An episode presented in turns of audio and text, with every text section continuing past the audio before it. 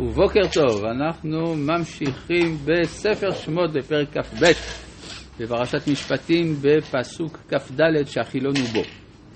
אם כסף תלווה את עמי, את העני עמך. אז זה ראינו, לא תהיה לו כנושה, לא תשימון עליו נשך. אז יש הרבה סיפורים בגמרא כיצד אה, מחכמי ישראל נמנעו מלפגוש אדם שהיה חייב להם כסף רק כדי שלא יתבייש.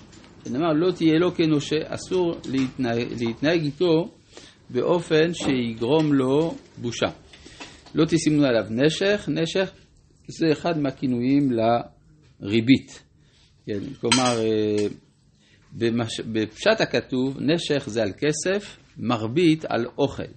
אבל הלכה למעשה, אנחנו מכנים את שניהם נשך ומרבית באותו כלומר, מתייחס לאותו הדבר גם לממון וגם לכסף, וגם למאכל. כתוב נשך אוכל, נשך כסף? כן, נכון, אבל כתוב מרבית לא תיתן אוכלך. אז לא, כספך לא תיתן לו בנשך ובמרבית לא תיתן אוכלך. זה היה אפשר להגיד שעיקר עניין נשך זה על כסף, והמרבית או התרבית על המאכל. אבל למעשה זה לא ככה, כן, נכון. נשך אוכל, נשך אה, כסף. טוב. אמ, אם חבול תחבול שלמת רעיך, עד בוא השמש תשיבנו לו. מה זה חבול תחבול? זה מה שנקרא משכון. כשאדם נתן הלוואה, אז כביטחון על ההלוואה הוא לוקח אה, משכון. מה זאת אומרת שהוא לוקח משכון? הוא לא יכול להשתמש בזה בעצם. לא רק זה, אם הוא לוקח אה, שלמת רעיך, שזה במקרה הזה שמיכה, כן? שזה מה ש... אדם ישן בו, אז צריך להחזיר לו עד השקיעה. מדוע? כי הוא צריך לישון בה. זה אומר קודם כל שיש מש... משמעות של שמיכה אחת שהייתה אז לאדם אה, בימי קדם, כלומר לא הייתה עשירות גדולה, או יכולה, יכולים להיות מצבים שאין עשירות גדולה. דבר נוסף, זה אומר שגם לא כל כך כדאי לקחת משכון, מה תעשה עם זה? כן, למשל, אה, אם אדם אה, יש לו מערכת של, אה, אה, מערכת של רמקולים, כי יש לו להקה שעובדת בחתונות בלילות.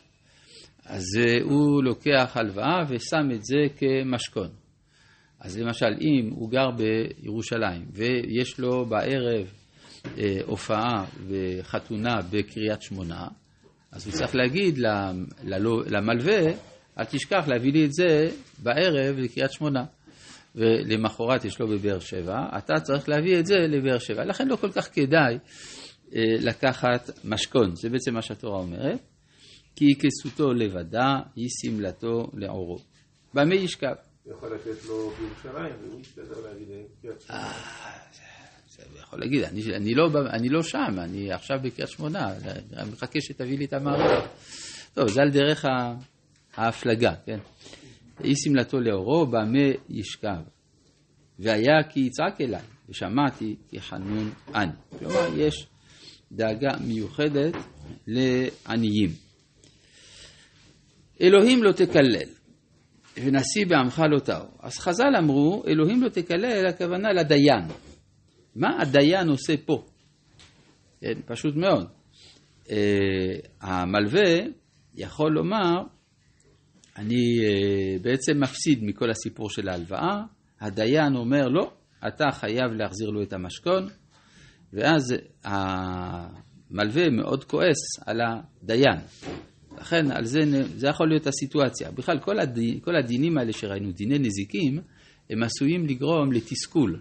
כי ברגע שניגשים אל הדיין, תמיד יש מישהו שמרוצה והשני שלא מרוצה. אולי שניהם לא מרוצים. ואז הסכנה של זילותא דבית דינא, זאת אומרת שבית הדין יזולזל בעיני הבריות, היא גדולה. לכן התורה הייתה צריכה לתת הגנה לדיינים. אלוהים לא תקלל. אז למה לא אמרה השופט או הדיין? כדי, ש... כדי להבין מדוע זה חמור. זה חמור לקלל את הדיין, כי הוא נקרא אלוהים. אלוהים לא תקלל, ונשיא בעמך לא טהור. מה זה נשיא בעמך?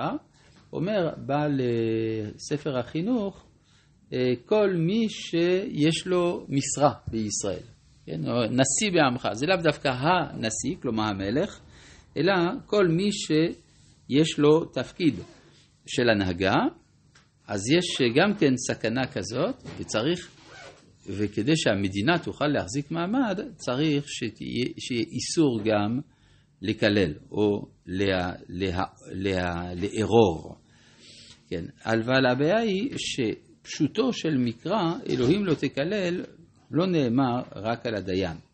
יש ספר אה, נגד אפיון, ספר שכתב יוספוס פלביוס, שבו הוא עונה על הטענות של איזה כהן דת אנטישמי מאלכסנדריה, שדיבר נגד היהודים, ו... ואז יוספוס עונה על טענותיו אחת-אחת. הטענה, אחת הטענות שאומר אה, אותו אפיון, שהיהודים בזים לכל קודש ואינם מוכנים אפילו לכבד את אלוהי העמים האחרים, שזה מאוד לא יפה. על זה עונה יוספוס, למה אתה אומר דברים כאלה? הלא תורתנו אסרה עלינו לקלל את אלוהי העמים. עכשיו נשאלת השאלה איפה הוא לקח את זה. אז הוא לקח את זה מפה, אלוהים לא תקלל. עכשיו, איך יודעים שזה אלוהי העמים? כי יש המשך, ונשיא בעמך לא טהור. משמע שאלוהים שדובר עליו בתחילת הפסוק, הוא לא בעמך, אלא אלוהי העמים. אה, זה דבר שההלכה לא הביאה אותו, אבל כנראה שזאת הייתה פרשנות אפשרית בימי התנאים בזמנו של יוספוס פלביוס. אני חושב שגם בפילון האלכסנדרוני זה מובא. אבל אה, הרב אליהו בן המוזג, בפירושו לתורה אם למקרא, מביא עוד כמה מקורות, בין היתר מהזוהר, על הדבר הזה. כן? ש... שכתוב פסילי לא אוהב צפון באש. כן, אז זה מדובר על אה, חפצי העבודה שלהם. אבל יש, מניטו היה מסביר שיש הבחנה בין עבודה זרה לעבודת אלילים. עבודה זרה זה עבודת השם של, של אותם הגויים, אבל באופן שהוא זר לנו. אבל אל, אה, האלילים זה הצורה שזה קיבל, זה קיבל צורה מגוחכת, ועל זה אמרה התורה להשמיד. אגב, יצוין שגם יוספוס פלביוס בעצמו, אחרי שהוא כותב שתורתנו אסרה עלינו לקלל את אלוהי העמים, הוא מוסיף, אבל איך לא נזלזל בהם אחרי שאתם בעצמכם מספרים עליהם כל מיני דברים מגוחכים. ואז הוא מביא שם כ-15 סיפורים מהמיתולוגיה היוונית והרומית, להראות מה הגויים עושים מהאלים שלהם. אז אחרי שאתם ככה עושים לאלוהיכם, אתם רוצים שלא נצחק עליהם? אז כנראה שהוא רוצה, שיוספוס סבר כמו מניטו, שיש הבחנה בין העבודה זרה בשורשה, שהיא הייתה כשרה לגויים, לבין עבודת האלילים, שהיא הידרדרות של העבודה הזאת. אז כשאתה אומרת אלוהים תקלל, אין הכוונה לפסילי אלוהים. כן? השמש והירח ו... טוב, את השמש והירח מאוד קשה לשרוף. לא, אבל גם ישויות רוחניות, למשל אה, המלאך מיכאל או גבריאל או משהו כזה, כן? ש... שהם שמשים שלפניו במרום, שלנו אסור לעובדם. אבל יש מחלוקת בפוסקים, האם אה, שיתוף מותר לבן נוח, וגם אם נאמר שאסור, רבנו בחייה בפרשת וילך, על הפסוק אלוהי נכר הארץ, אומר שלא מצאנו בדברי הנביאים אפילו פעם אחת שהם יאשימו את הגויים על זה שהם עובדים לאלוהים אחרים. וזאת משום שזה הרוחניות שלהם, ולכן אי אפשר למנוע את זה מהם, גם אם זה יהיה אסור הלכתית, כלומר אם הגוי יבוא וישאל אותך אם מותר לי לעבוד לעבודה פלונית, אז תגיד לו שלא. אבל כל זמן שהוא לא שואל, יש טולרנטיות מסוימת כלפי הדבר הזה. לא, אז בארץ, אז הוא אומר שרק בארץ ישראל לא, כי זה נחלת השם.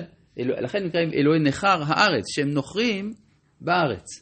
אבל בחוץ לארץ זה, זה המקום שלהם. זה גם מסביר אה, שיטתו של הרב יהודה גרשוני, זיכרונו לברכה, ששיתוף מותר לבן נוח בחוץ לארץ ולא בארץ. זה חידוש מסוים בהלכה, לא כולם מסכימים לזה. יש גם אה, עניין שבספרי אה, הקבלה, למשל בספר שערי אורה נאמר, ביטוי מאוד חריף, אל יפתוך דברי ריקים האומרים שאין ממש באלוהי העמים. כן? כלומר זה השרים, זה, זה הכוחות שדרכם הם עובדים, וגם אם זה אסור להם, אבל זה ההנהגה שלהם, זה האופן שבו הם מכירים את האלוהות.